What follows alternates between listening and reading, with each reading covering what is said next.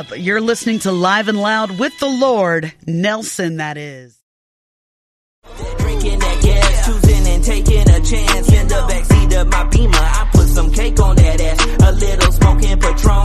Now she back in her zone. We headed back to my home. She bringing her friends along. They little Caesars hot and ready. Cut that ass like machete. Dripping sauce like spaghetti. I'm a nightmare, no Freddy. Finna get twisted like a remix. Bad bitch trying to show me her secret. She sucking and fucking in that sequence. She giving me brain like a genius. Got a shooter named LJ.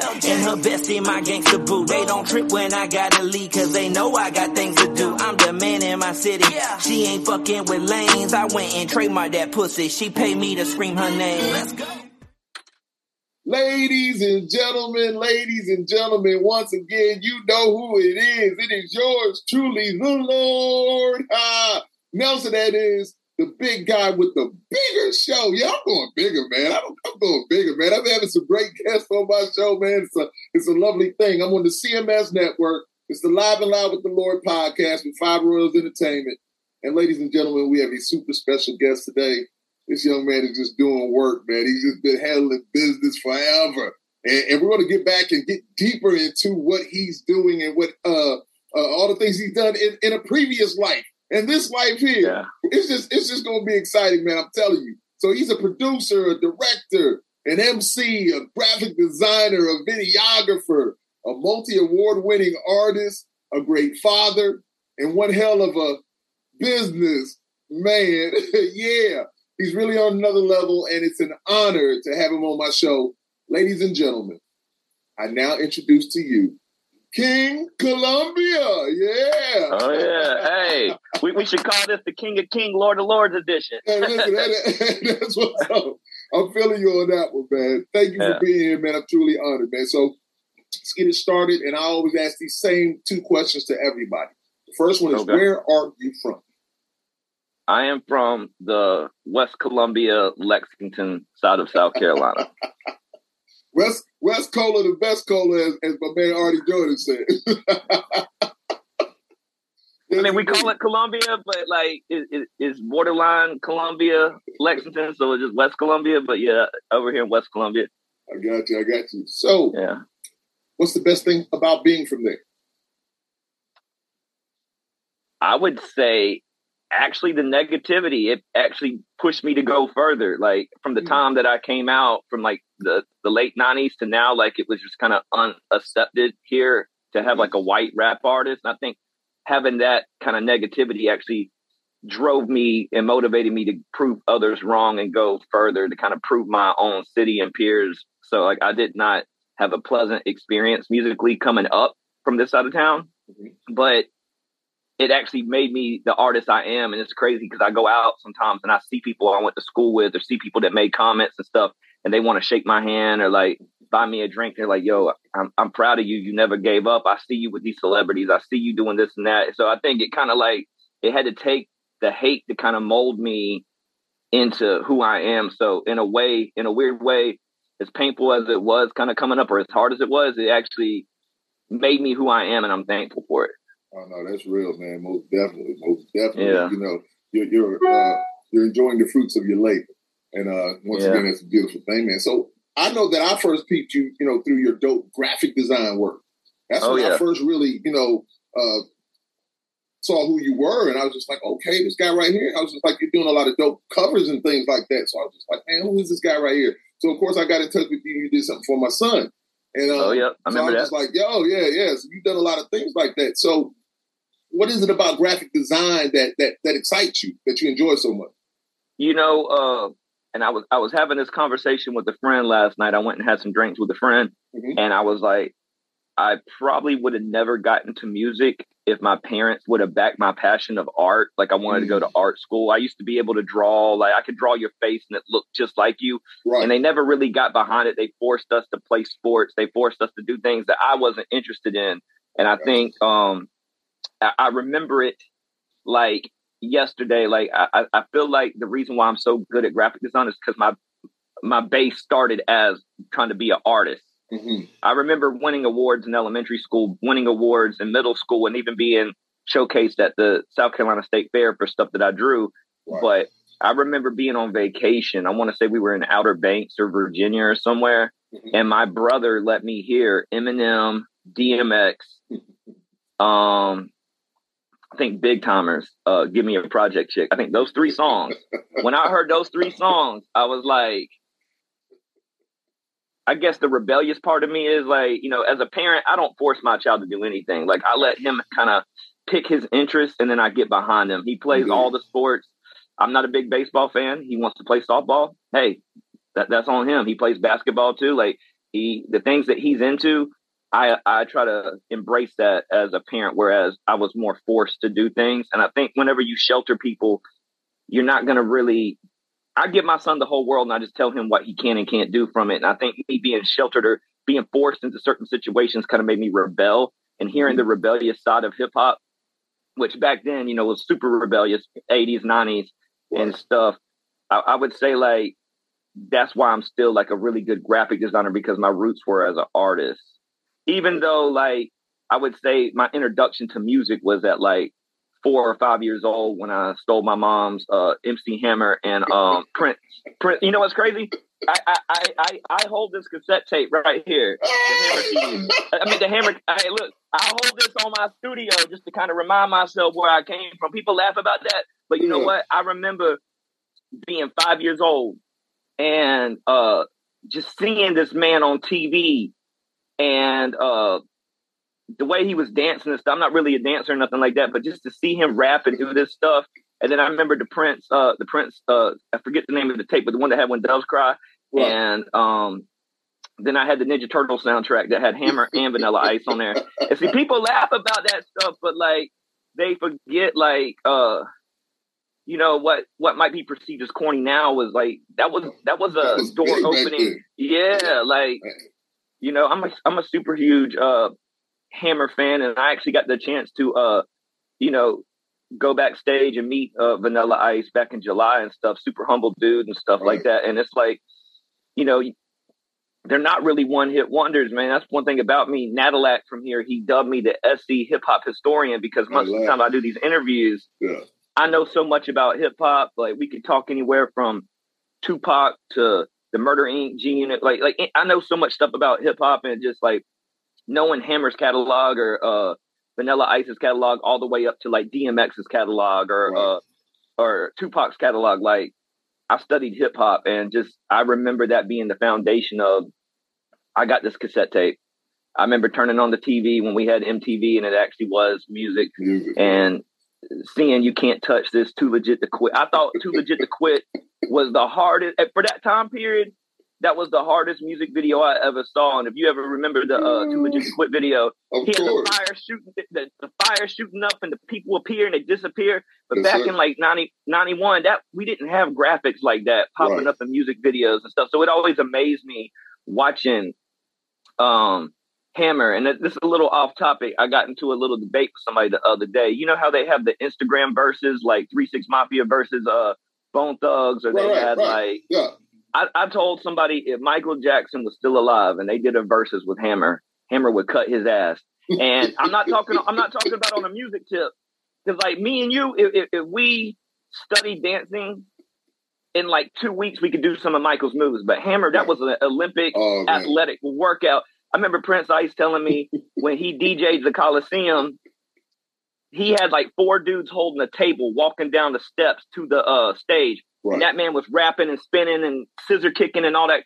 There'll never be another entertainer as great as Hammer in my mind. So like, it, it, even though I do darker, sometimes even gangsta hip hop, I kind of like I feel like I'm more of an energetic artist because I was introduced to artists like Hammer, Eminem, Tupac, DMX. DMX was crunk before there was crunk. You know what I mean? So like. So was Hammer. Hammer, like, get buck, get buck. Like, I just like real energetic music. Like, I never really got into Jeezy. I never really got into Biggie. And I'm not saying that they're bad artists. I just, if the voice didn't have that energy to me, it Uh-huh. just, and the beat didn't have that energy to me, I just, I want to feel the passion and the energy and the emotion in the voice, but I also want to hear it in the beat also. So that's kind of like when you listen to my music, it's more energetic and high paced.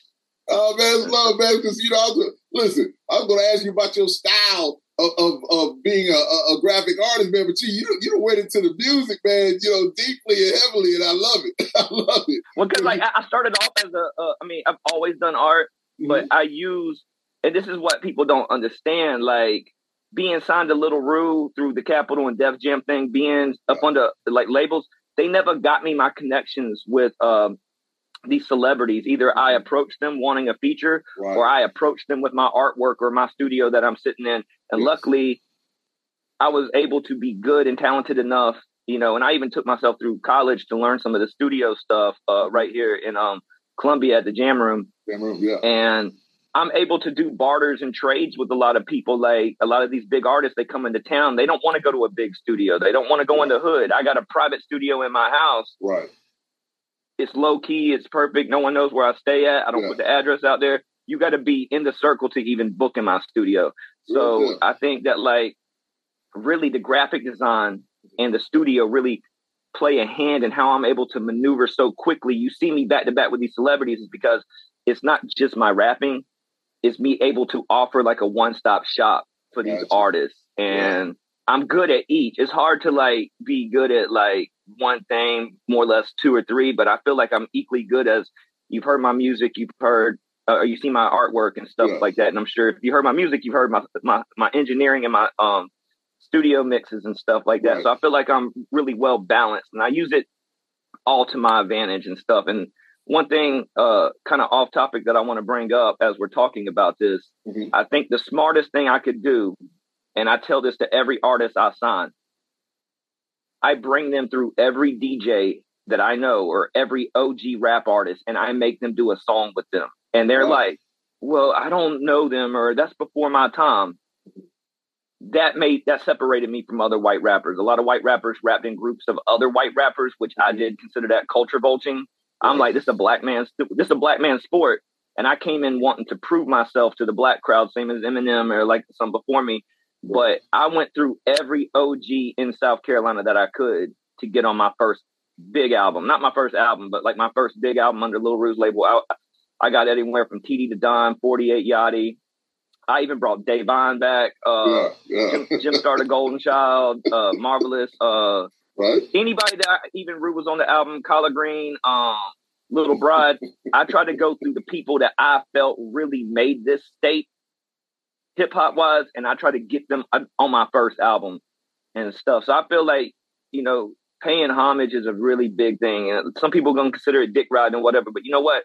You know how many connections, and I'm able.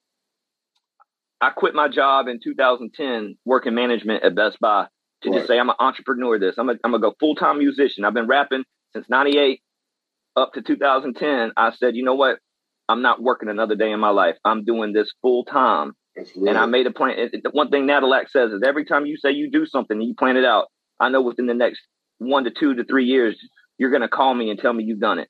Yeah, indeed. So I, I set these goals for myself and I make it happen. And I feel like a lot of artists lack that motivation or they give up on they'll put a record out they'll share it for a couple weeks or a couple months and then they i've never lacked that motivation i'm you know w- when you see me win an award and stuff i don't do mixtapes i drop an album every two years wow. and i'm winning awards off of stuff that's two years prior to mm-hmm. what i do now so even though i'm doing commercial music and crunk music there's still a hip hop element. Like Prince Ice tells me all the time, I can hear the bars, I can hear the wordplay. Even if you try to water it down in a commercial radio aspect, like I can still hear your MC roots in there. So I try to combine a bunch of styles and just I've tried to make the graphics, the music, and the studio work for me, man. Because like if, if you don't have it, then like like what you got, you know.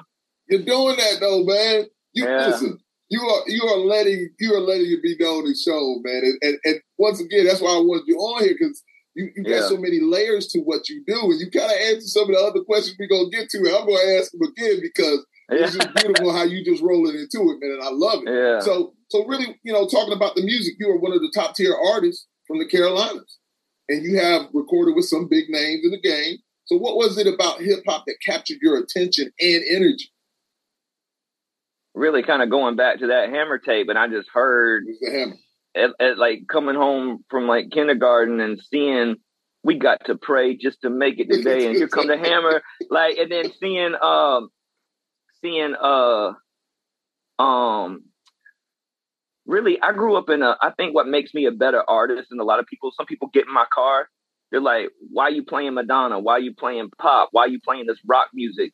Why are you playing like Marilyn Manson or whatever? I'm like, you know what? I have a very wide range. Even though I only make rock, I mean rap music, I have a very wide range of music I listen to, and I kind of like I listen to how they record their instruments or how they layer their instruments or how mm-hmm. even even in rock per se or pop, like I listen to how they layer or stack their vocals and certain effects, and I'll kind of right. combine that into my rap stuff. So, mm-hmm. you know, I take, you know, if you just go strictly to a rap studio, there's a couple in Columbia I'm not going to name, but you know, the strictly rap studios. Mm-hmm. I feel like you're only getting one dynamic from that, but like mm. me, me being trained and worked at the jam room, I got to see so many styles and bands yes. and you know from jazz to rock to heavy metal to rap and r&b and learn how to record that and you know i kind of use that and kind of even though if i don't make that particular music there's styles and things i've learned from that to put into my music so that's why i feel like that kind of separates me from other artists around here is i'm well versed in even with my management because i manage artists i'm able to take myself as an artist out of the equation right. for the best of my artists and even if i don't like like that style of music per se. I'm able to listen to it enough to know that when my artist records it, it's good for that type of genre because I'm not closed minded. I might not like 21 Savage or any of the mumble raps, but I listen to it enough to educate myself. So when someone records with me or I sign somebody that wants to rap like that, I can say, hey, you're doing it correctly and this sounds good for that genre. I don't I'm I'm sure as an artist yourself, you probably have asked your friends, how do you feel about this? Because in your head, you're like, I could have did better. My vocals aren't the way I hear them in my head. And they're like, no, it's good. It's good. It's, your friends are always going to tell you it's good. I yeah. want to know what the public thinks. You know what right. I mean? So like, right. that's why I think having a wide range of influences and stuff kind of comes into it because you learn like different singing dynamics or I'm not a singer, but it sounds like I can sing on some songs because I've learned right. how to manipulate my voice and manipulate the stacks and stuff. And that's something that's gone away from hip hop too. I hear that they don't really stack anymore. A lot of people come in here and one on one take it, and I'm like, it just kind of takes the dynamics away because there's certain things and effects that I can do with the voice if I have a couple layers on it. Right. I can still make it sound like one voice, but there's certain effects that like panning and stuff like that that artists don't understand. Like they want to come in here and lay down one layer and they're like, make me sound like this. Well, I'm like, I'm listening to that artist and I'm like, I can tell even Jay Z sometimes. Right. I can tell he's got more than one layer on his vocal. It of might be course, down real low. I'm like, they don't understand that. It gives it yeah. even it gives it like a thickness and a warmthness that, you know, or then certain like you want to separate the hook from the verse. Sometimes you're gonna need some stacks on there and stuff. And a, a lot of artists don't understand that. They just want to come into studios and say, make me sound like this. And this is before like college, I remember going to school and taking the earbuds off my Walkman and throwing them out. And I took my studio headphones. I'd be on the bus holding the headphones really loud. I'd even like download acapellas to like my favorite rap songs, and I would hold it to my ear real tight so I couldn't hear no background noise on the bus. And I wanted to hear how they would stack and pan at an early age. So I was already figuring a lot of that stuff out. Like, okay, their ins and outs. They're doing two of those and they're panning them hard left, hard right, or they got like multiple stacks, or they're going up under it with a deeper voice or a higher pitched voice. And I've learned that just from studying acapellas before I even went to college to learn any of this. I think a lot of people want to just get right into the music and right into record, and they don't really know what they're doing. And I think kind of coming from like an era that we came from, we didn't really have help like YouTube or we right. didn't have um affordable schools to go to. You had Full Sail and stuff like that. Now you got local audio institutes and stuff that's more affordable to teach you, but we had to like get it out the mud coming up. Like I remember going online begging on forums, like, how can I get a program to record? How can I do this? Like coming from cassette tapes to like wanting to do everything on the computer. And not a lot of people wanted to help. I had to figure it out on my own and stuff. And now like these artists are so blessed to just go on YouTube or go ask a question on Facebook and get a reply from people to teach them how to do it. And we did not have that coming up. Not at all. Not have man. that. Yo, man, you listen. This guy, ladies and gentlemen, right here, he, he, he's giving you, you guys a lot of information, and he's really being thorough with it, man. I love it. But I'm not gonna lie to you. Yeah. You said something earlier, man, and, and it's a thing, a term that I have, and it's called no genre snobbing. I am not with with snobbing of genres. I love all genres, Yeah. and just like you said, if the, if the song is Yeah. hot to me, it's hot. It's just really Yeah. that simple. So when you're going into into that, listening to different songs and different, and it's a beautiful thing, man. That's why I say I applaud you, man. I, I I love that you said that. I I try to make people really understand that there's so much music to enjoy, no matter what genre it is. You can find greatness in all genres, man. So I really appreciate you saying that, man. I love that because that's one of my things, definitely that, that Well, you I gotta stand think, on.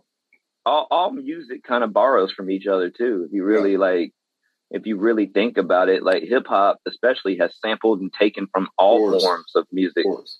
and stuff. So, you know, um, I, I feel like another important thing to touch on outside of just me as, as an artist and what I'm doing is the best thing I did was go to the Audio Institute and learn the business side, learn about, you know, how to get a performing rights thing and how to do the publishing and, you know, how to uh, copyright and trademark. I own the trademark for Killumbia. Mhm. I allow the show to use it Right. and stuff um within reason and you know a lot of people get mad about that like who's this little white boy think he is he he don't own the Killumbia I'm like well you know to according to the government uh, I've been using this since since 1998 so Right. you know then you go back to my go back to my MySpace it says Killumbia on my MySpace so like I mean a lot of people don't like the fact that it came from like a little white rapper bro but at the end of the day I mean hey and I, I'm open in interviews to say, hey, me and my neighbor came up with that. He was in a rock band, actually. He was like in a screamo band,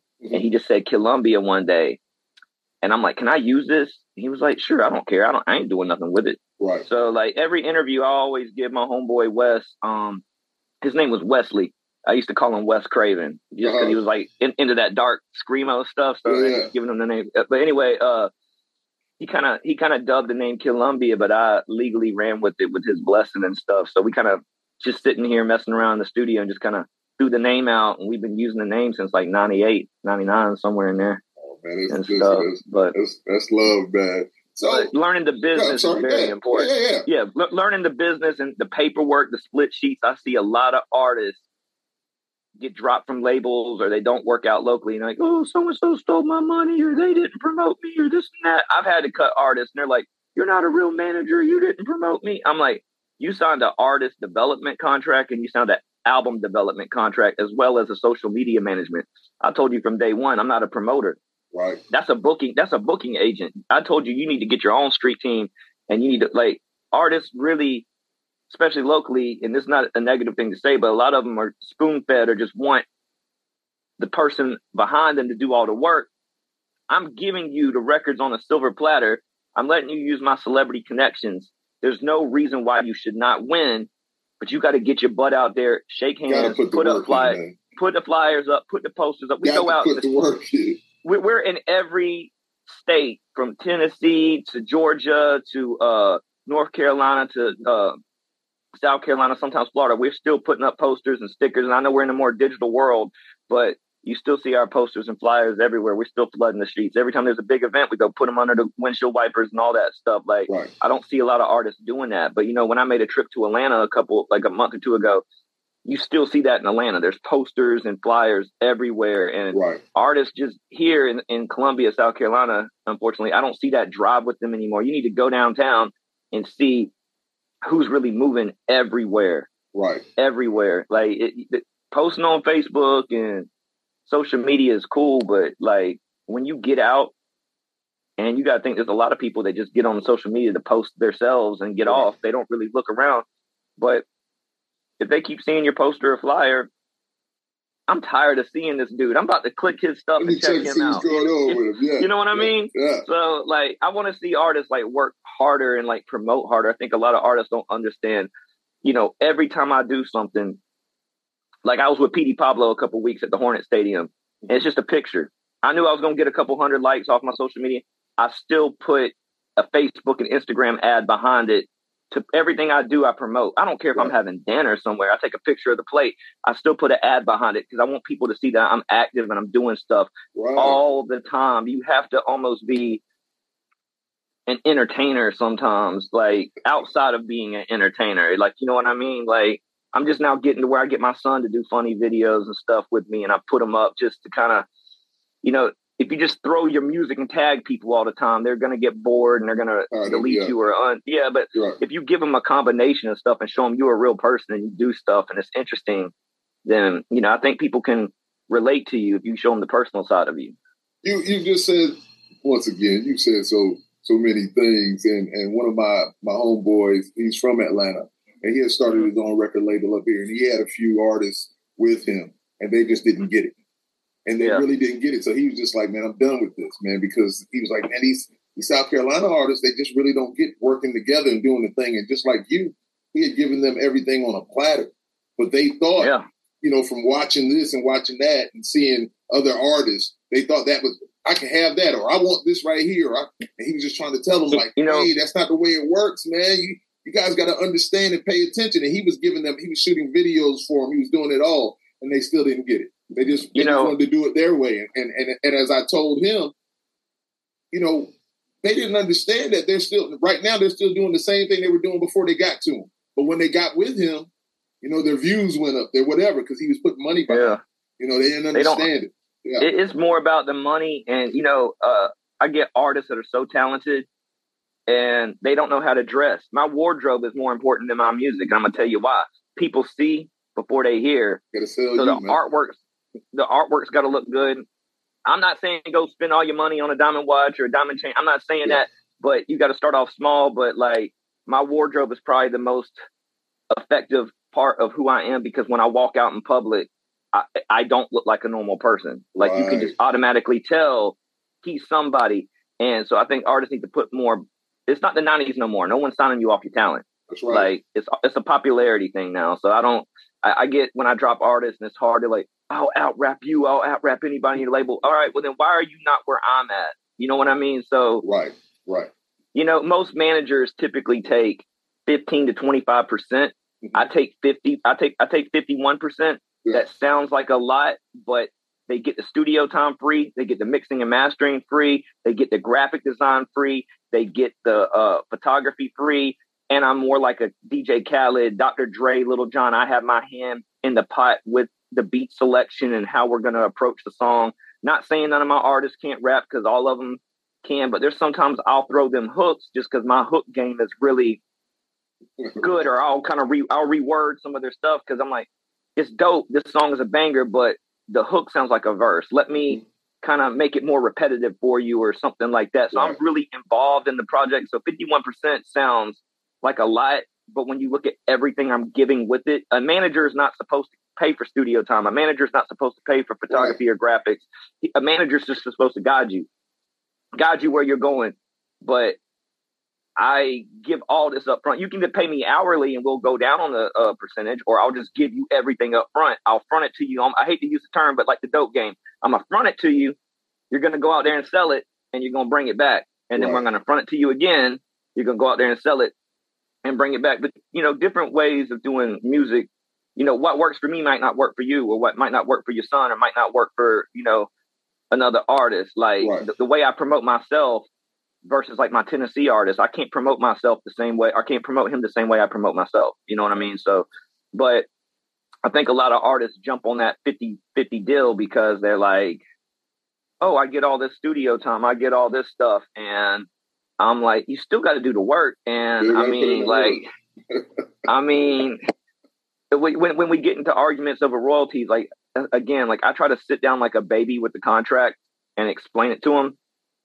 But every time I drop somebody, you're stealing my royalties. You're taking my publishing. Uh, bro, you didn't pay for none of this. You wrote some of the music, maybe 90% of the music you wrote. I might have helped you with this or that, but Right. just the labels music, you're still entitled to your percentage. But, you know, again, like I said, 50 sounds like a lot, but if you look at what I'm giving, how many, how many managers offer the graphics that I offer to that Right. magnitude or skill level or the uh, studio, and I get them a lot of celebrity features that they could never afford. Like Yeah, yeah. you know, you know, there's people like you know Bizarre from D12 or like LaChat, Project Pat, Lil Wyte from Mhm. Three Six Mafia, if they want to track with one of them, if they DM them, they're going to get a certain price. But if they let go through me, I'm getting it for like the homeboy price or doing a trade. Like, hey, I'm gonna do these graphics or I'm gonna mix this or that for you.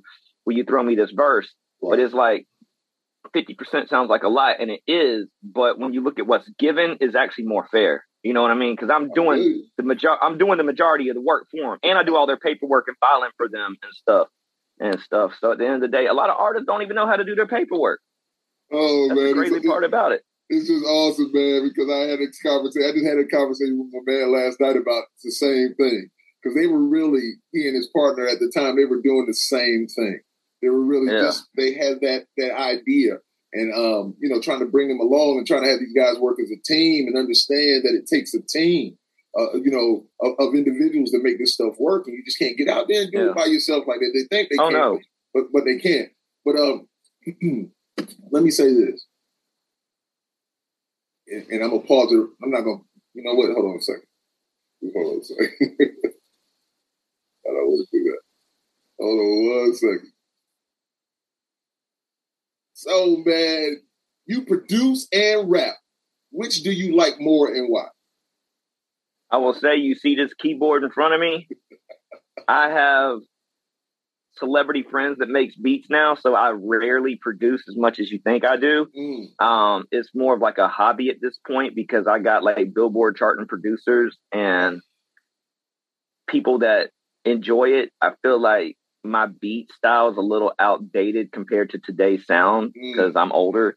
okay. I'm 36, so like I, I would probably fall in between the whole 2005 to 2015 production style. So I feel like if I was really going to get hardcore into producing again, I'd have to modernize with today's sound, like Migos and like Gotcha. the, the, the and that's not really. I, I would rather hire somebody. This every now and then you'll hear me produce a track for one of my artists or myself, but it, this is more of like a therapy thing now. You know, like I got uh, I'll move the phone.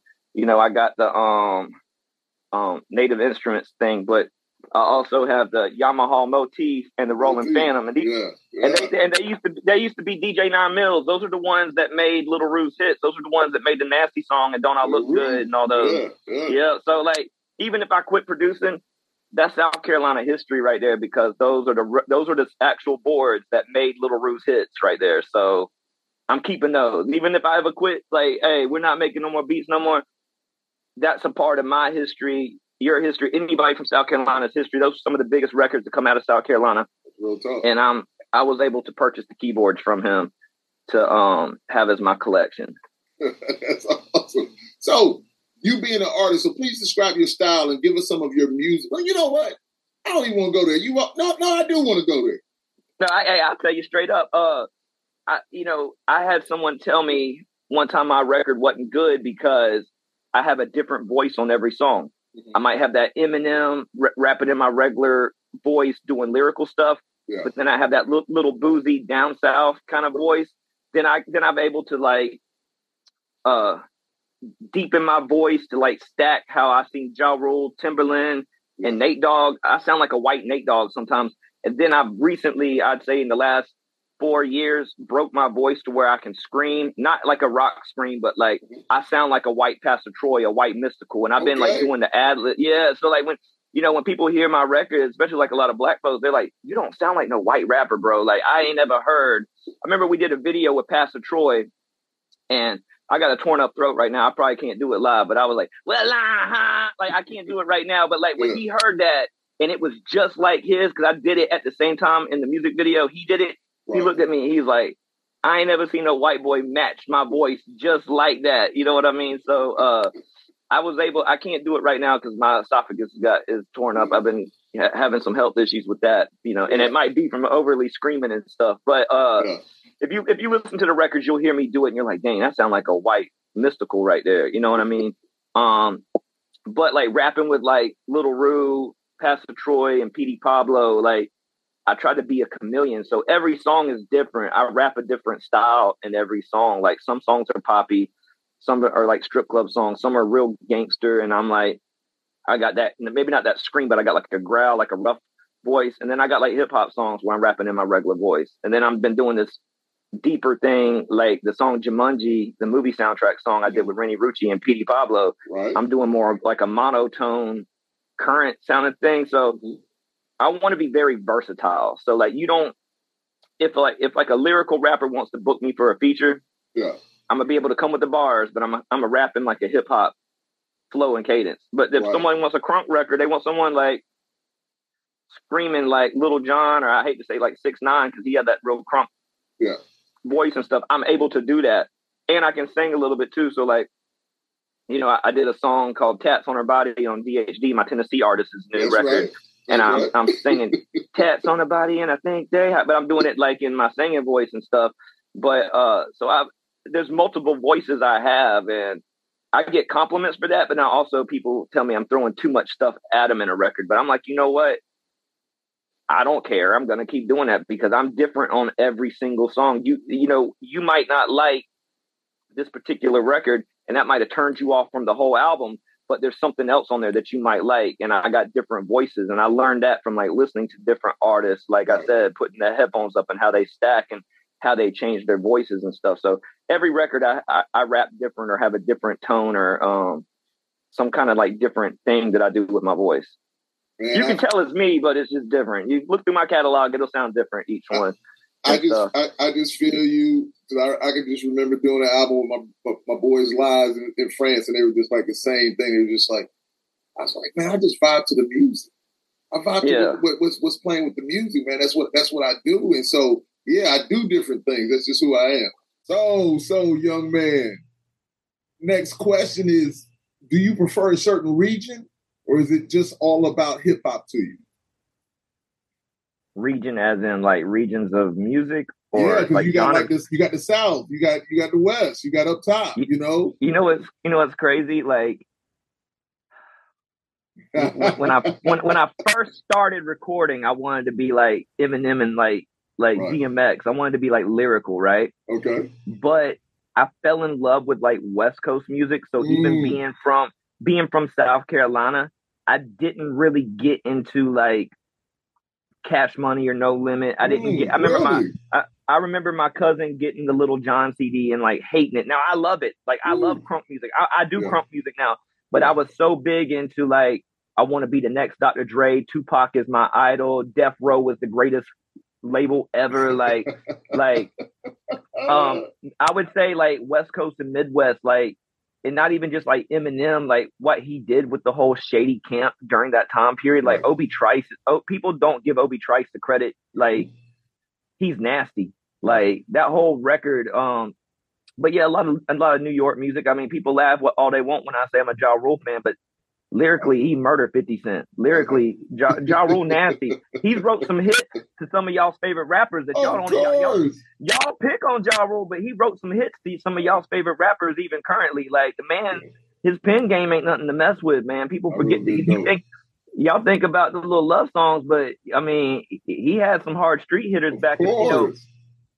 Can I Get a was his song and Jay-Z begged to get it. So like if you heard on that verses, Fat Joe's like, you can't perform this. He's like, I wrote it. I can't. like how many people can say they ghost wrote for Jay-Z? Right, right. ja, ja Rule can, you know what I mean?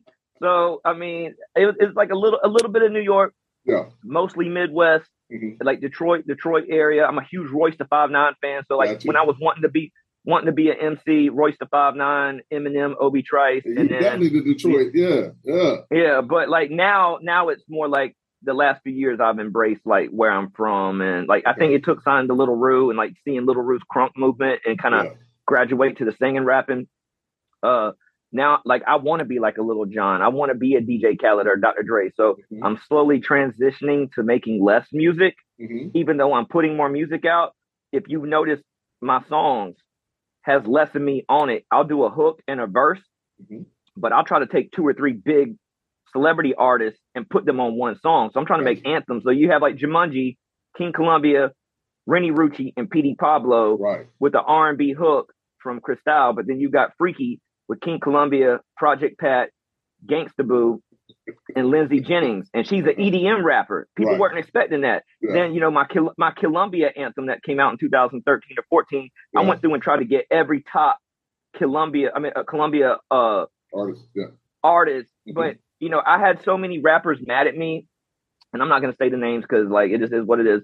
I had a lot of OGs mad at me; they weren't on the song, and I'm like, Right. if you go back in your inbox, I reached out to you. But if you look at the formula, it's a seven and seven minute forty five second song. hmm I have an Annie Up anthem beat with a R&B hook.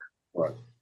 And then if you look at the first half of the song, it's me, Mr. Flip, Little Bride, Lily Bad Bad, Jim Star the Golden Child, Dave Vaughn. So I did a commercial rapper, a crunk rapper, a street rapper, a female spitter, a lyricist, and an OG. Now, when you flip flop it to the second half of the song, Lil Ru, TD to Don, 48 Yachty, Jasmine Phoenix, Marvelous, and Nadillac, a commercial rapper, a crunk rapper, a street rapper, a female spitter, Yeah. a lyricist, and an OG. I couldn't put everybody on the song because they no not the genres were already filled. Like y'all mad y'all not on the song, but you didn't look at the formula of what I did. That's why I say I have the best anthem that ever came out because I covered every genre of hip hop on that Right. one song. I didn't get just who was popular. I got every genre: a female spitter, a lyricist, a crunk rapper, a street rapper, a commercial sounding artist with the R and B hook and mixing it all in together. Right. I You know, so love this- man. Th- There's formulas behind what I do stuff. Ah, you handling your business most definitely. So, who's been the best artist you've worked with? And it can be bigger artists or local artists, whatever. Just who's been that artist that you like? It, it was a joy to work with this individual. There's more than one. Can I say more than one? Of course, of course. I remember getting off the bus watching 106 & Park, and for the first time, North Carolina, go on and raise up. I'd say, like, man. I had that poster on my wall and just hanging out with him last week or whatever, being able to like talk to him and do songs with him.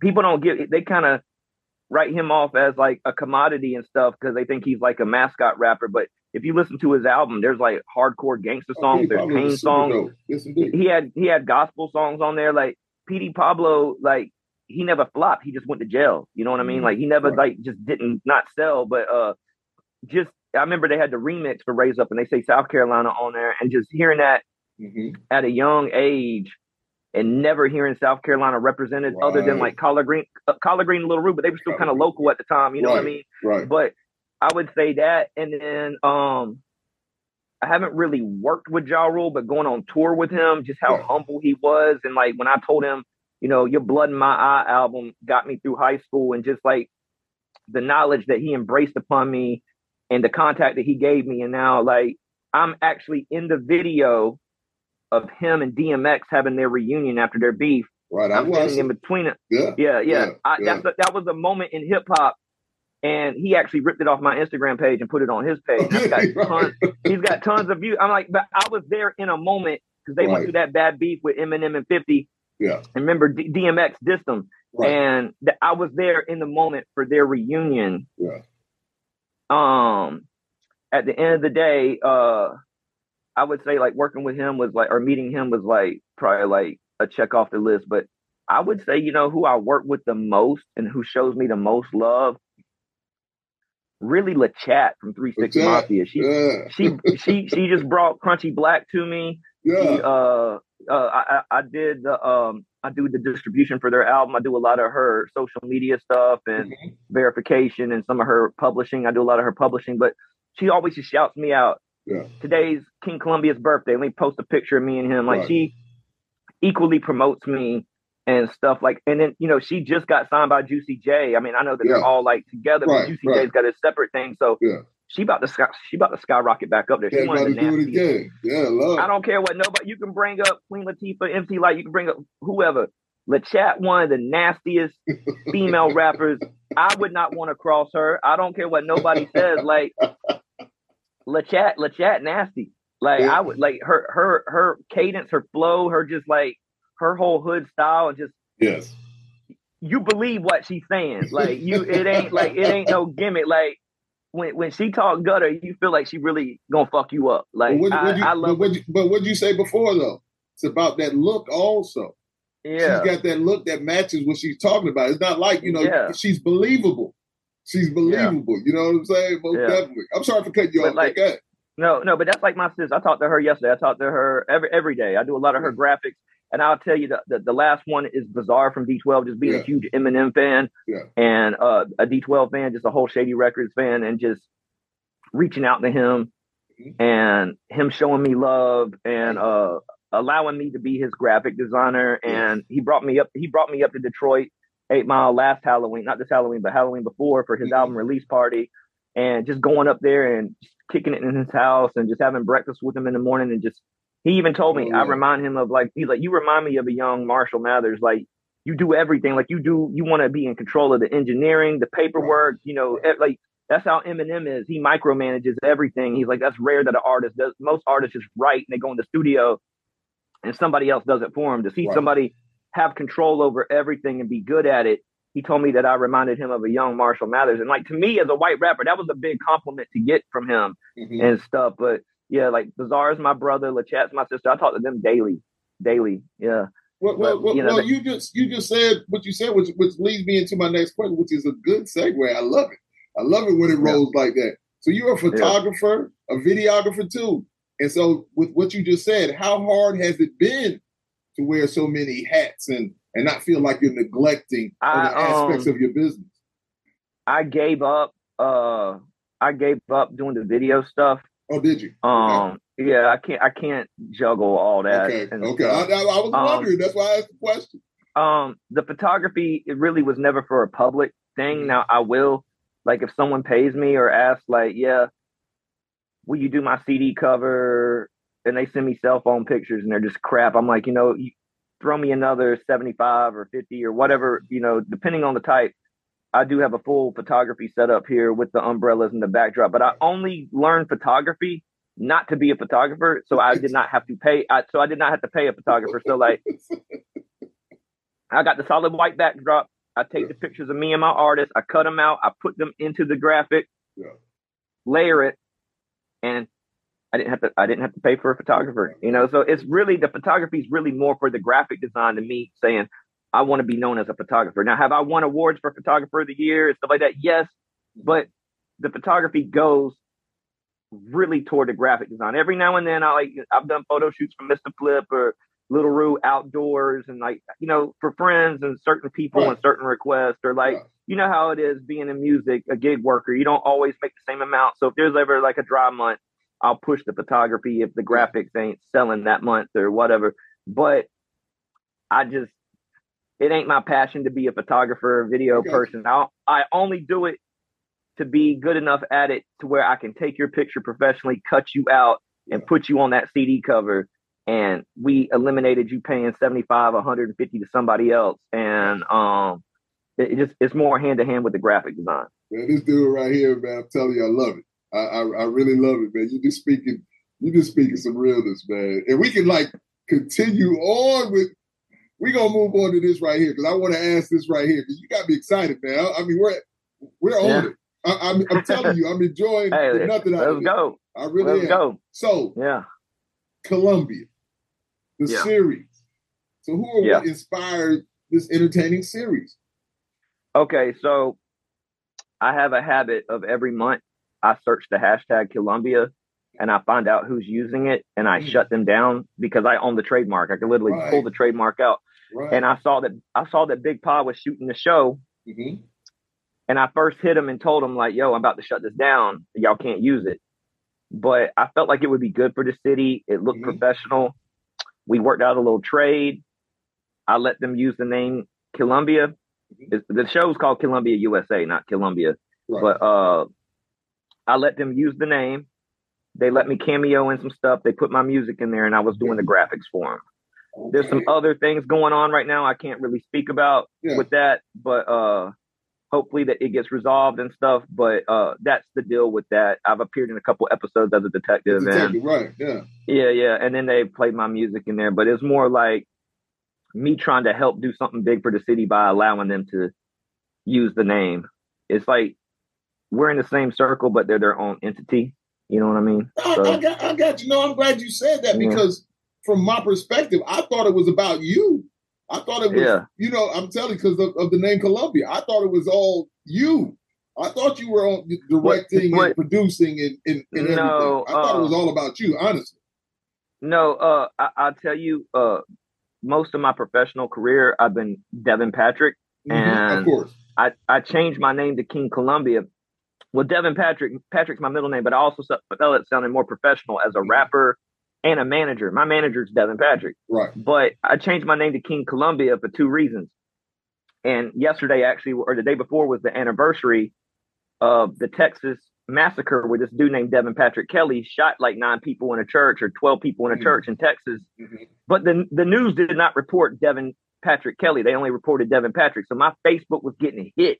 Really? I got a I got a, I got a viral video, 26,000 plays in an hour of me saying I'm not the Texas shooter. I live in South Carolina. I, so that right there. But when I dropped the Killumbia anthem, yeah, back in 2013 or 14, everybody in the city tried to steal that name and use it. So I mm-hmm. trademarked it. So I still go through, and if you use that name, I will have it pulled down. The best bet, and this ain't me trying to like take from the city or nothing like that, because I've been using this name since '98 now, and I legally own it. You can hit me up for a lease, or you can hit me up for a purchase to use it for an extended period of time. So if you want to name your song Killumbia, or if you want to like, you know, I'm not gonna budge on no merchandise or nothing like that unless right. it makes sense. Mm-hmm. But you know, I don't want to be a villain in the city. I gave the city its name, and then people like don't like the fact that like a, a, white boy owns it or whatever. It doesn't really matter to me. I legally own it, and if you use it, I will shut you down. Your best bet is to DM me. Here's my project. Here's my idea. You own the name. How can we make this happen? Because I'm not a hard person to communicate with. I'm not a hard, but I don't care if you from the hood and you never even spoke to a white person before, and your older brother that traps calls it Killumbia and you want to make a song called Killumbia, if you putting it on digital platforms and you're selling it or making t-shirts, I am gonna shut you down. Right, right. I own it. I own it. Nadillac right. owns the trademark Nadalac. There's there's right. a female lactating breast milk thing called Nadalac. Guess what? he about damn shut them down too. You know what I mean? So it's yeah. business. It's not it's not it's not that I don't want my city to embrace the name or like people to not use it, but there's a right and wrong way to go about it. If you want to use the name Killumbia, I'm not going to stop you, but come to me and let's make it make sense. We can do it together. I might could help you further it. You know what I mean? With my yeah. with my business connections and my business Bobby, then like you just putting the song up there, now you done irritated me and I had it ripped down. Gotcha. You know what I'm saying? All I, got to I appreciate your clarification on that. I really do. In my phone, I have the numbers and emails to every major distribution company from DistroKid to TuneCore to mm-hmm. Orchard to Sony. Yeah. And I will have the song ripped down. I'll have it ripped down from YouTube. And I don't I don't want to be that person. But the best bet if you're from Columbia, and I had to have this fight even in Washington D.C. They got District of Columbia. I had to get that crap pulled down. And at the end of the day, it's like I don't want to be the villain. Like if you from the city and you want to use it, just go through the proper channels. Like, okay, this man owns it. I want to use it. I got a song called Killumbia. Let me reach out to him and see how can I put him, you know, some some things don't have to be financial. Right. Like like the, the relationship I worked out with Big Pods, like shoot some music videos for me, mm-hmm. allow me to appear in the show and allow me to do the graphics and put my music in the show and it was a, a, trade, and like they grew and I grew. But uh, if you a random rapper and you do something Killumbia, it's gonna get ripped down. You can come DM me. you come DM me, and we work. You know, but you know, each person like I work with their budget. Like I ain't trying to be like a villain or nothing like that. But like, say, say somebody's using the name of your band, bro, and you have mm-hmm. a trademark. Right. What you what you gonna do? No, indeed, indeed. No, I feel you one hundred percent. I got you, and I understand it clearly. I, I, hate that I came up. Me, me and my homeboy West came up with this, and I hate that it's so popular that everybody wants it. I mean, but I mean, the paper says what the paper says. Go mm-hmm. up, go go to uh, go on Google, type in trademark test T E S S S uh, search, and type in Killumbia. My white ass name gonna pop up on there. It's gonna say Devin Patrick, owner of this in you since 1998. Like I'm just being real. Like we, we can say you never you can we can say we you never heard of me before, but uh I've had that name Killumbia. You go back to my MySpace and see it, bro. And it's all love. So so let's let's let's go back into the music. And so being from South Carolina, and and yeah. as we know, there's a lot of dope artists from here. What do you think yeah. has been the what has hampered them from really getting to that next level? You, probably kind of touched on it a little bit, but what do you think it is, man? Is it just they don't they don't have that um that drive or what, what do you think it is? I mean, your your You know, opinion. this this might make a lot of people mad, but I told you from the get that I'm very blunt. When when Lil Ru first got to deal with Def Jam, and they asked him in an interview, "Why is nobody from South Carolina on your album?" He said nobody could rock with him on a major commercial way that he could, and everybody got mad, and it was backlash.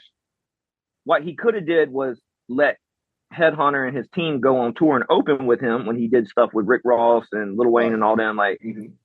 but at the time, I actually felt he was correct. I'm like, I know everybody in hip hop in South Carolina that's moving, and the closest thing to being as big as Lil Ru was Davon at the time, Yeah. and you know he, he had that wreck and then wasn't active, but uh, right, right. and And then went- went to- stuff. yeah, yeah. Mhm. But at the end of the day, I felt at that time Lil Ru was absolutely correct because he had a sound that was like no other Right. in South Carolina. So would would Collard Green or Mr. Flip be good on 21 and up? Maybe so, but Mhm. at the same time, like that what people don't understand is when you sign to a label, you don't have all this control that you think you have. And so you hate the man for not putting people on the album, but that album flopped.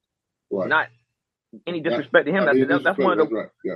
that, that's one of the worst selling Def Jam albums of all time. Now, there's a ton of songs on there I like that other people don't like, but I think the biggest mistake is they tried to take the nasty song and replicate it with 20 tracks Right. when they should have let him just be himself and be the crunk Rue that we always knew and Mhm. have a couple singing songs. But then they try to market it to like kids. Like they had like little teeny bopper songs on there, like Letitia, little mama, little Dodo and her friends. Da, da, da. Like it's like you think parents are really gonna let someone buy an album called 21 and Up and the name the top song is Nasty Song and it's about put the pussy. I think that they marketed it. They marketed it wrong.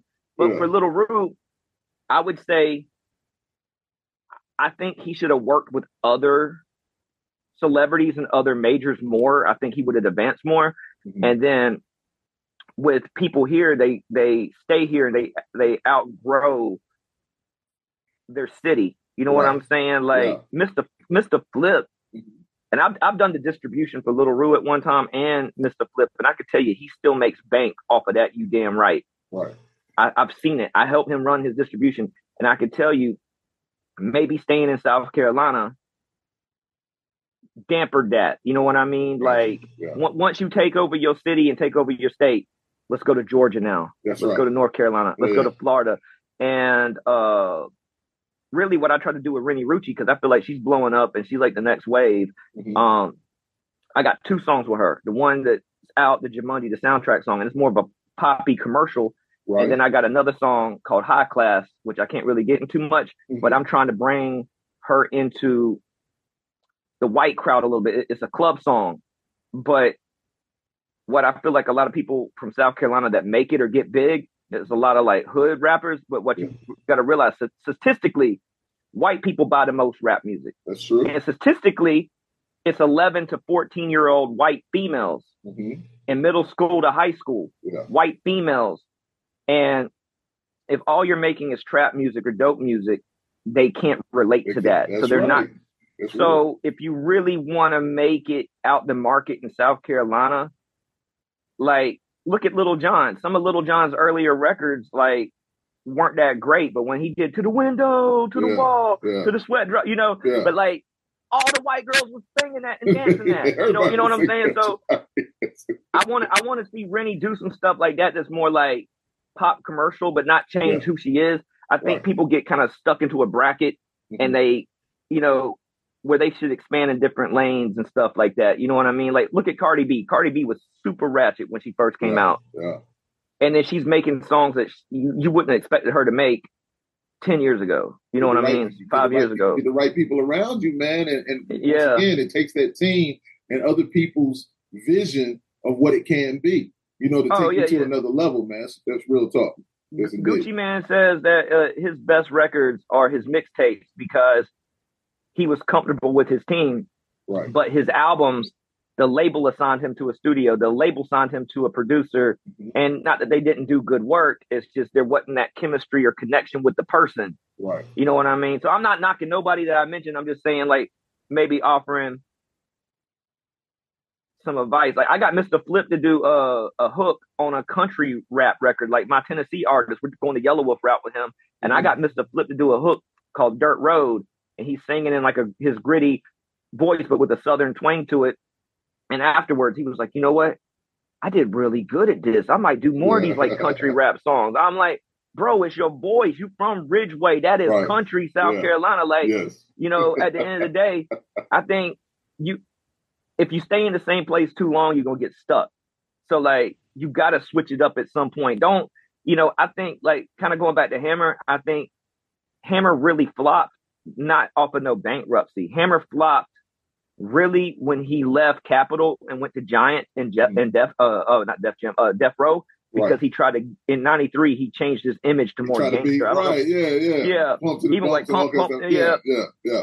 Now, now that that record was executively produced by Suge and Dog Pound Gang. People don't know that because that was his intro to signing to Mm-hmm. Right. Death Row. Right. But I think when you change your core fan base that late in the game, you're gonna lose some fans. You know what I mean? So like when I bring up Vanilla Ice, I'm like, yo, he's got a lot of dope records. All they remember is Ice Ice Baby, but then he went rock for a moment hmm and then went back to rap. If you listen to like Platinum Underground, I'm like, yo, this motherfucker really spitting. Vanilla Yeah. Ice got some bars, like he's dope. The public ain't want to hear That's that because they they only associate they they associate him with dance rap and fun music. You know what I mean? So uh, I think with South Carolina is competing with each other. hmm I have a lot of that, like with other white rappers. We could do some work together, but they all want to be the Eminem of SC and they want to compete with me. But like, it just ain't gonna happen. Right. I mean, it just ain't gonna happen. but I, I, I- I see that with all artists though. Like, they stay clicked up, and I think music should bring people together. Like, you know, and then then you got songs that you do with people, and then they don't promote it Right. because it's your because it's your song. Yes. You know, I tried to I tried to prevent that with Killumbia. If you look at the original graphic for Killumbia, hmm it said Devin Patrick or King Killumbia, Killumbia, starring da da da da da da da. I Right. moved my name down there, starring King Killumbia. Da da da. I moved my name down there with them. That Mm-hmm. way, it looked like a song for everybody, and Right. still only certain people promote promoted the song. And I'm like, I, like you ain't got to put no money behind it. That's my job because it's my record. But at the same time, like if we working together, don't let it just be about the money or about some studio time or whatever trade we got going. I want it to be beneficial. And I, I feel like a lot of SC artists, they do collaborate or they don't collaborate enough, but then one or none promote it. You know, Right. I, I don't believe in, and maybe, maybe this works for the younger artists. I don't believe in throwing a new song out every week. Mhm. People say I need to stay consistent. I throw an album out every year, almost every two years, really. And it's paying my bills. So how are you gonna tell me how to do my music? Right. Like we are in an age of singles, Mhm. but and I'm doing the singles, but I put them together as an album. But how are you gonna tell me that I'm doing what I'm doing is wrong? I I need to do singles when this house, this studio, my brand new Yukon Denali, all off music money. You know what I mean? Like Gotcha. I mean, I really feel like I should be a blueprint independently for a lot of artists to like follow, not compete with. And I feel like a lot of artists stray from me from sometimes. I don't know if they're intimidated or like, but I'm like really working with me, even if you don't even think I'm, you, you can think I'm a whack artist. Working with me is going to benefit you on some publishing, on some royalties or something, because I'm to make sure the paperwork's done right. And then, you know, look at the connections I have, because then like you should want to get into my fan base, even if you don't like me, work with me and I think that's same with other artists. They don't work with each other because they clicked up or their side of the hood doesn't like that side and that person's over there and stuff. There's certain people that I really feel like should have blown a long time ago, bro. This I can name off tons of SC legends that I feel like had it and um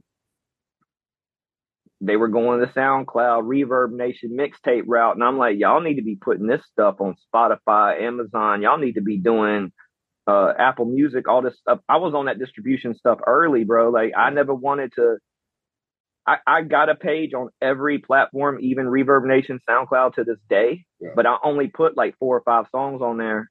I make them. Uh, I force them to go to my Spotify or my Apple Music or my Pandora or I sell directly off my website and stuff. And I, that's another thing. Like artists don't have websites. Artists artists don't even match their social media names. Like your at, not your name, but your at handle. I'm Yeah. at King Killumbia on everything, whether it's Facebook, YouTube, Snapchat, uh, Twitter, Instagram.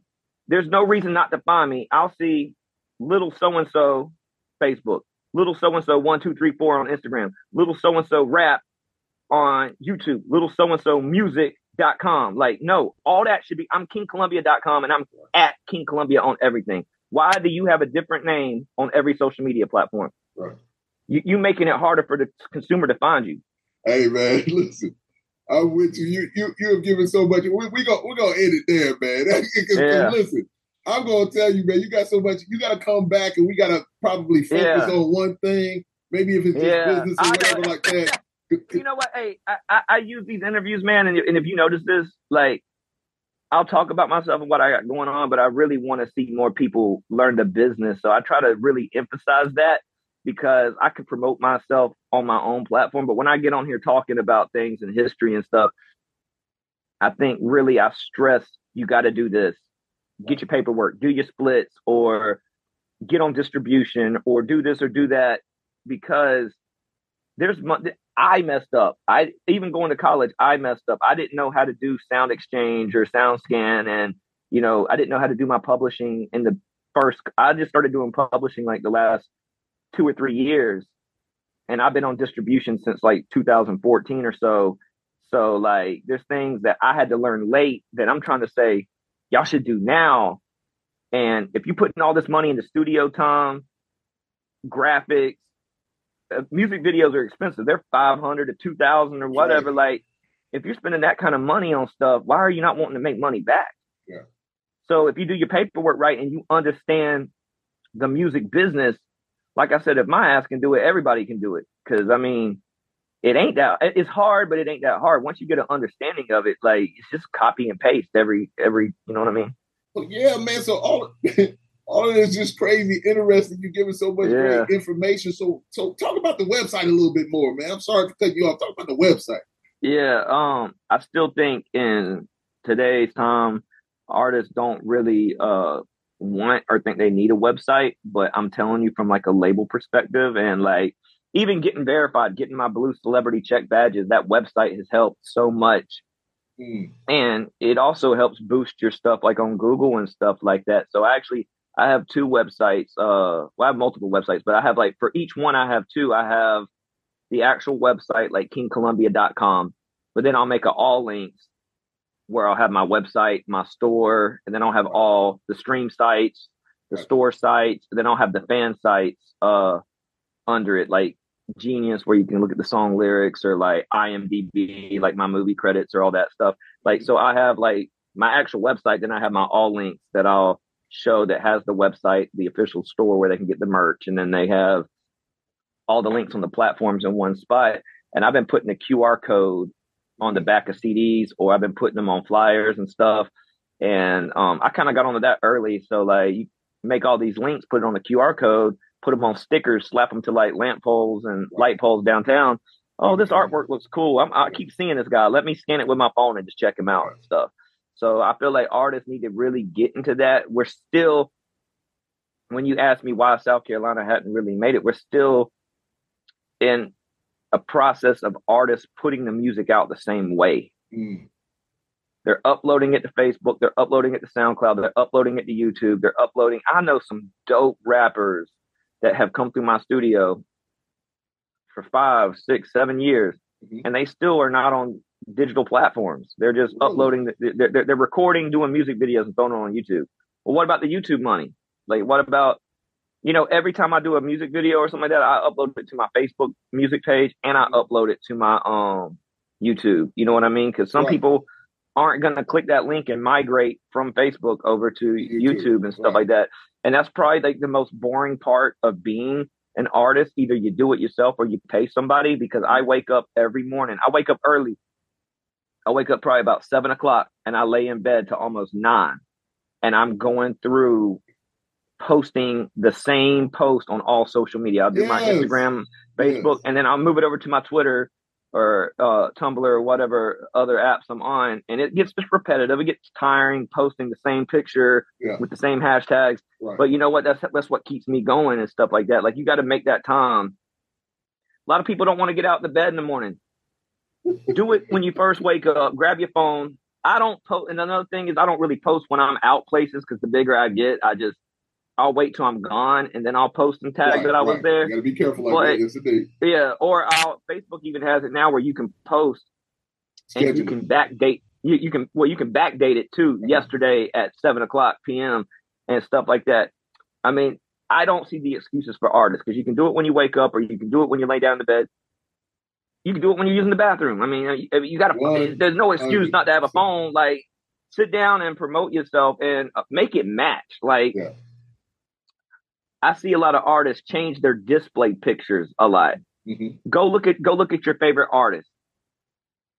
Their display ba- banner and their display picture don't change. It's the same picture on Instagram as it is on Facebook, as it is on Twitter, and it's really their display picture is a up close picture of their face, Mhm. and then their banner is is a photography shot of them with their links or whatever they're promoting at the time. Right. But artists get in the habit of wanting to change their. Di- I had to break my artists that habit. Mhm. Every time they take a new picture and a new outfit, they want to change their display picture. Right. Well, you're confusing the if my okay, so on Instagram, it's the uh the painted picture of me, that the, the airbrush picture of me Mhm. from the freaky cover with Three Six Mafia. Right. Like when you go to all social media, it's that same picture. So it gets branded in your head before you even see the name. That's King Killumbia commenting, or that's his page. You know what I mean? Or when you search me, like stop changing. I only change my display picture, and my banner, when I go into the next project. Got you. I got you. So that, like, there's just branding things I feel like South Carolina lacks, and then I feel like, whew, one thing that just like ir- that, this, irritates me, man. Like, I see a lot of artists studio hop. That is not a good thing. Mm. Um, I can't get in today. I'm going to this studio. That's not good because your sound is different, different. on every track. Yeah. You know what? I, I tell people when they record with me, your first session is your worst session because it's us getting to know each other. Right. The longer you, and it might not work the first three times. You might Mhm. be unhappy. I might be unhappy. But right. the longer you stay with that engineer, the more they learn you and your sound, and the more you create a sound with them. If you're hopping from Quantum to V12, the Strawberry Skies to the Jam Room to Killumbia Studio, like, Yeah. or who, whoever's out there now, I don't know all the studios out, but if you're hopping, I'm not saying don't do business with them. I'm saying like pick where you like and that engineer and stay with that And person sound, and create a sound with them. I, I think that's another problem in South Carolina is when I listen to stuff, track one and track two are not the same level. Track one sounds like it was recorded in a closet. Track two sounds professional. Track three sounds like a mediocre studio. Like stick with one per. It's, it's okay to not have good quality. If you cannot afford a good studio, Yeah. that is perfectly okay. Because if you do the whole album like that Mhm. to the That's the consumer, their ear is trained to like it's supposed to sound like this. Right. You know what I mean? Indeed. So, but when you're flipping around and doing all this and that, like the times that I have paid for somebody to remaster something, I said keep it as close to my mix as you can. Mhm. I'm just having some problem. I'm more of like a compression person, which is like a black art. It's Mhm. hard to really master compression. Whereas some of my weak points is EQing. Mhm. I know how to do my voice and the people I work with regular, but when, sometimes when I get somebody with a raspier voice or a deeper voice, I have to retrain my EQ. And if I don't feel comfortable in it, I'll hit a colleague up. I'm like, hey, Got you need some graphics. I'm, I'm gonna send you this session. You fix this for me. Send it back, and then I'll do whatever you need me to do. So like, I have a network of people, and I think artists need that too. Not necessarily with studio stuff, but like street teams. Mhm. Um, I still believe physical merchandise is a thing. Physical flyers and posters. I go downtown in my own city, and I only see my posters and other like a couple other like. You should be out there. If you can sit on your butt and play Xbox, or you could be in the club buying bottles, or you can go buy a bag of weed and sit at home. Or you could be in the studio with your homeboys, like, dude. You or if you go downtown to get some drinks, every time I go out somewhere, I take a stack of flyers and posters with me. Yeah. Yeah, every everywhere we go, we promote. You know, like I'm telling you, like there, there's stickers and flyers I still see from three, four years ago. They're starting to fade. I'm like, dang, like, you know, still don't just I do Facebook and Instagram ads and stuff, but pay for some damn flyers. They're not that expensive. Like. I can tell you websites that do posters like 11 by 17 and like four by six flyers. Yeah. Like, it, you know, it, the amount of money you put into your project, you should put double the amount into promotion. That's right. I, That's I feel like, and, it, and it's not going to be a, a profitable game at first. It took me a long time. Mhm. It took me struggling the first three years of going like independent. Like I don't have a day job. It took me the first three years struggling, like damn near broke. How am I gonna feed myself? Like, you know, there's still times today. Like I'm, I would be prepared to eat Roman noodles and water every day if I needed to pay for this to get this. And I don't think a lot of artists have that mindset. They can't not buy that bag of weed or buy that bottle of liquor or go out with this girl or like, you know, Oh if there's something if there's something I want, I will live. Even though I have all this stuff, I will live broke to reserve that for what I want. I feel you, man. I feel it's how much do you want it? And and Yeah. I, a lot of people a lot of people don't get it, man. A lot of people are spoiled. A lot of people are uh they think things are supposed to be given to them. Man, that it I'm a, doesn't uh, work that way, man. I'm Yeah. gonna swirl around. They get a little view of the studio in here and stuff.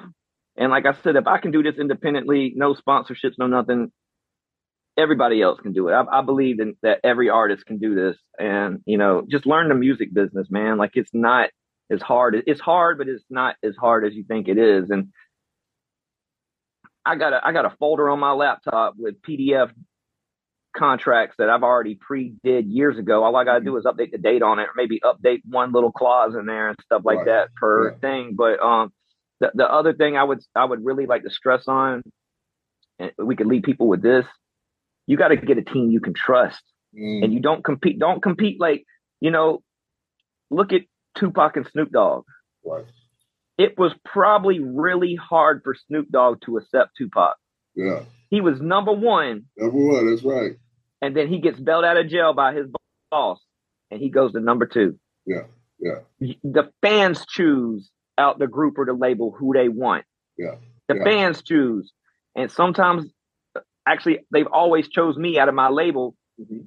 And I've had some rappers that probably could out rap me and they don't understand that. But it's like it's not that they're choosing me because they think I'm better. It's the work ethic and they see me more Right. and I'm actually doing the work. Again, it's not the 90s. It's not you got the dopest bars on the block, so we're giving you a deal. right. Like, get you a team you can trust. If you and your manager are clashing, it ain't gonna work. If Mhm. you and your production team are clashing, it ain't gonna work. If you and your street team, if they're just going downtown and getting drunk, I've had to get on to my artists. We're at music awards, we're at events, and I don't know if they're about to call my name or not, but I need them to hold the camera and they're outside smoking and they're still talking. And I'm like, you can't be doing this. You know, I can tell you every celebrity I work with, they might have a drink or two with me before the show. I've even had people like Pastor Troy tell me, no, I'm not drinking till after the show's After over. the show, right. Cause you gotta, you, you know, I've had that problem. I've been so drunk that I've been sloppy on stage. I'm like, never again. We're not putting this footage up, but it's all trial and error. And some people believe if I hit this blunt or if I take this shot, I'm gonna be in a better mindset. And I'm like, you know what? And this sounds crazy. I've had more artists mess up recording being high off weed than alcohol. Alcohol, they get too drunk, they're slurring and it's done. But with weed, I guess they think everything sounds good. Yeah. We're we're taking more than one hour on one song when they're Mm. high on weed. And it's like I get it. Maybe smoke before you drive over here, if that's if that if that's your thing. That way you can kind of mellow out before you get here. But Right. honestly, you need to be mentally good to where you can do it if you don't have nothing around. Right. If there's cats in jail sneaking in cell phones and having music videos they're shooting and it's in the millions and they're getting paid for it, Yeah. inmates doing this, then why can't your ass in South Carolina, West Columbia, Lexington, Columbia, Yeah. where Charleston, wherever, why can't you do it? Indeed. Because they got all the time in the world. They, they research. I've had people hit me up from jail. Will you master this song? I recorded it off a cell phone. I'm like, I've never had a request like this. I've never had a. Re- but I'm not gonna turn it down. I, I mean, like, I can't promise you it's gonna sound like some A grade studio quality, but I can Right. give you better quality than what you have. But it, it's crazy to me that you know, like somebody in jail got the more drive to want to learn the business than somebody that's free booking studio time. Yeah. And they just throwing it up on Facebook. it's crazy to me because it's so easy now. Like I said earlier, remember when YouTube first came out in the early 2000s? You had right. to be big. You had to be big to get on YouTube. You couldn't even. You didn't. You didn't even have an account with YouTube. You just went on there and you could just search things. It. But right, uh, right. Mm-hmm. like, there's so many tutorials, and people like the stuff that we're talking about now. You you know sometimes. I tell artists, like, did you even try to look this up before you even ask me? Not that I don't mind answering the question. You know, maybe I come off as an asshole sometimes, but it's like, how do you think I found out? Either I learned in college or I just went on Google or YouTube and looked like, or like I feel like there's a laziness within the music community. Right. There's nothing wrong with asking questions. Yeah. There's nothing wrong with asking questions. I, hey, I, I try to stop and answer anybody that DMs me. Like I'm mm-hmm. I, I'm not to where I'm not accessible and stuff, but it kind of shows me like what I want to work with you if you didn't take the time to look it up yourself. Like you know what I mean? Like. Yeah managers don't want to babysit artists, and unfortunately, it's kind of come to that in South Carolina, where I see a lot of artists get babysitted by their manager. It's real talk, man. It's real. Listen, I can I can give you the tools. I can't put you on. I've had artists I've dropped say, I thought you were going to put me on. I thought you were going to get me where you're at. I gave you everything. You didn't pay for the studio time. Yeah. You either got the celebrity features for free or for a fraction of the cost, mm-hmm. or you got some of the best graphics better than everybody else in right. your community. Right. How are you not selling?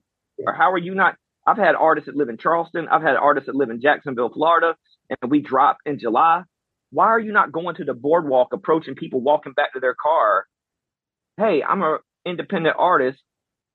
Would you like to buy my CD for five or ten dollars or whatever? Like, right. you know how many people like in Jacksonville or Charleston that are going to the beach or going down the Real strip? Time yeah. There, it, it's a better community like mass than right here where we stay. Like, yeah. Mm-hmm. and they don't. It's like it's like they like recording the music, but they don't have the uh work ethic. They they don't. I think they're yeah they don't have the work ethic, but what's the word I'm looking for? They don't have the confidence to approach somebody and say, "This is my CD.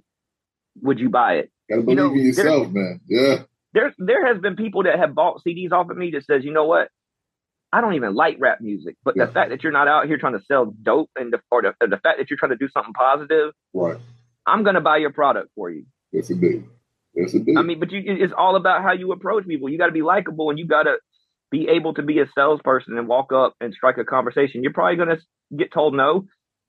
If you get told no, still hand them a flyer or something like that. Be like, hey, I hope you like change your mind and just give it a give it a chance to listen. You know what I mean? So there's so many things that artists could do that they just don't do, and I just want to see that change. And it, it's easy. Go on Google and look up how how to make it as a musician. I guarantee there'll be a search on there that said everything I that said everything I said on here. You know what I mean?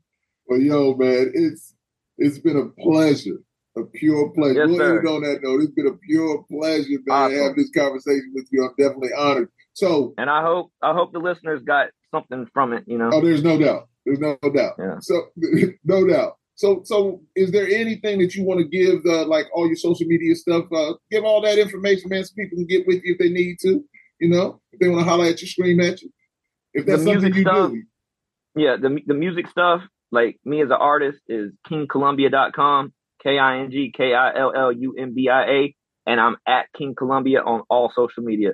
The recording studio is killumbiastudio.com and at Killumbia Studio on everything. The graphics is Killumbia GFX, short for graphics, GFX.com, and it's at Killumbia GFX on all social media. So like you ain't got to type in different names. I'm everywhere and it should be easy. I mean, I'm not going to sit here and answer a hundred questions for people. I mean, there might be a little consultation thing, but if you got a question or two, I'll try to make time out my day to help any artist that approaches me and stuff like that. And definitely, like if you want to upgrade your sound or upgrade your artwork, hit me up. I feel like for who I'm doing artwork for, I feel like I'm very affordable in South Carolina.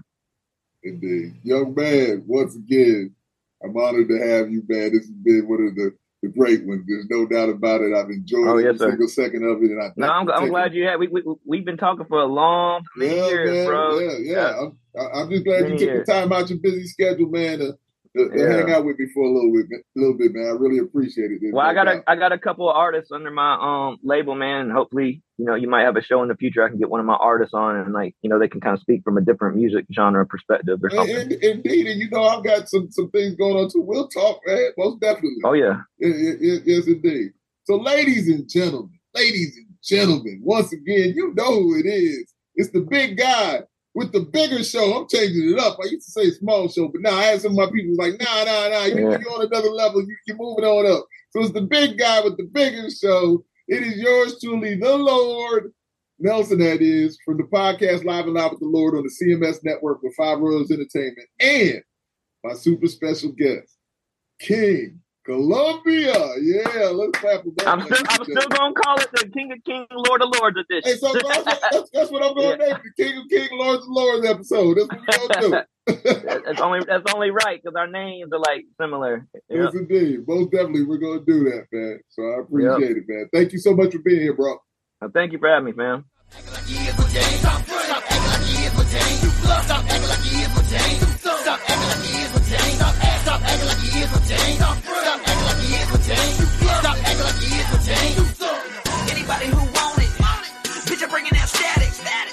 Told you before.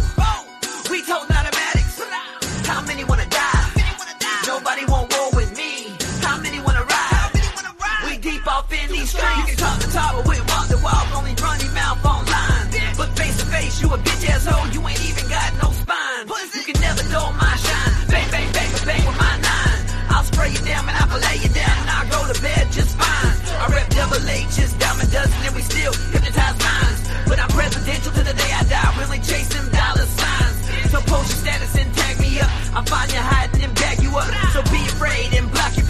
keyboard gangster, that's what's up. You hard than a motherfucker on that website.